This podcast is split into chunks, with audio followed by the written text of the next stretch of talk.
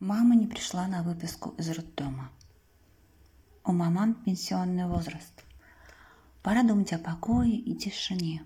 Но нет, мама дома не сидит, носки не вяжет, одежду не шьет. На курсы с подругой ходит. Курсы разные. Английский язык, танцы, йога, домоводство. Со словами старушки жгут, обе ведут активный образ жизни. Театры, выставки, поездки – Маман не пропускает ни одного события в городе. Скандинавская ходьба, лыжи, прогулки. Маман выглядит очень эффектно. Макияж, привет, прическа, одежда с иголочки. Больше 50 лет никто не дает. Пенсию маленькую получает, но ей хватает. Маман рассказала, что в социальных сетях можно выиграть бесплатные билеты или купить подешевле на специализированных сайтах. Как говорится, мама в теме. Грех жаловаться на Оман. Но в один случай вывел из себя. Маман не приехала на выпуск из роддома. Телефон отключила. О том, что не приедет, не предупредила. В зале выписки стоим, ждем.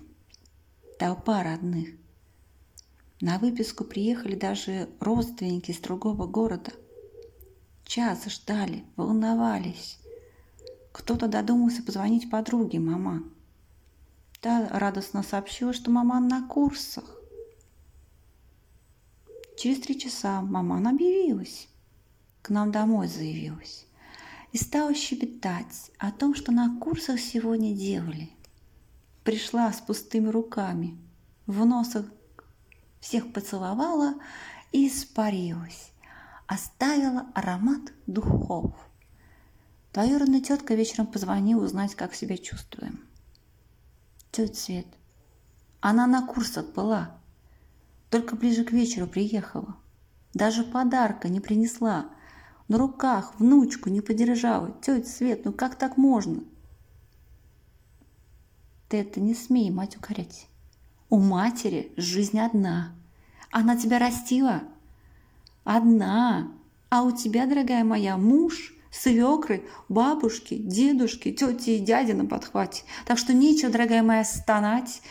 Утерла нос. И вообще оставь-ка, мать, в покое.